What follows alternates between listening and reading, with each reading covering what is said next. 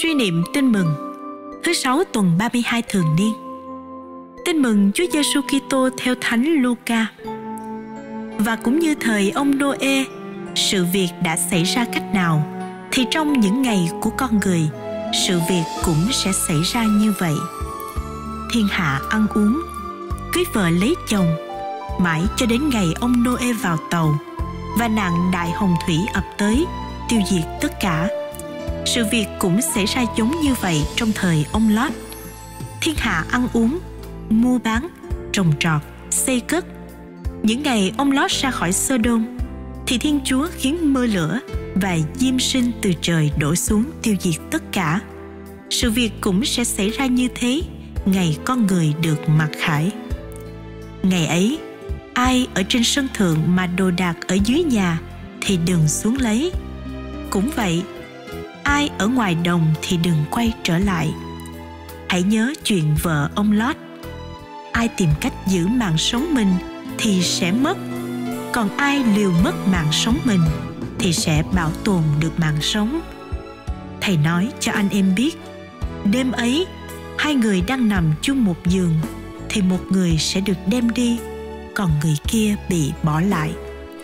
Hai người đàn ông đang ở ngoài đồng thì một người sẽ được đem đi, còn người kia bị bỏ lại. Các môn đệ lên tiếng hỏi đức giêsu thưa thầy, ở đâu vậy? Người nói với các ông, xác nằm đâu, diều hâu tụ đó. Suy niệm, sứ điệp, đời sống con người không phải là chuyện tầm thường, không phải chỉ là vui chơi giải trí, nhưng mang một tầm mức vĩnh cửu và việc chuẩn bị cho cuộc sống trường tồn ấy cần phải khẩn cấp ngay hôm nay, từ bây giờ.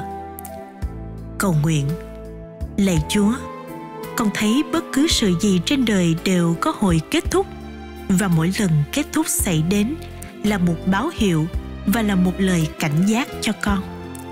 Khi một người thân yêu chết, thì đó là một báo động con cũng sẽ phải chết.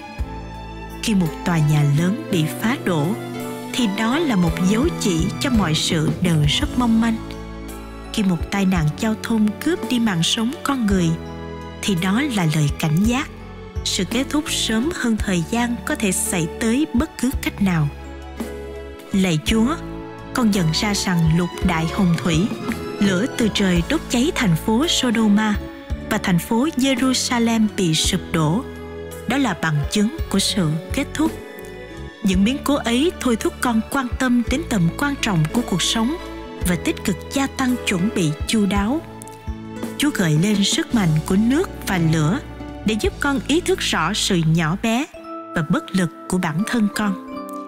Vâng lạy chúa, trước lũ lụt và cơn hỏa hoạn, cho dù nỗ lực tối đa, mọi phương tiện cứu chữa nhiều lúc cũng trở nên trò cười.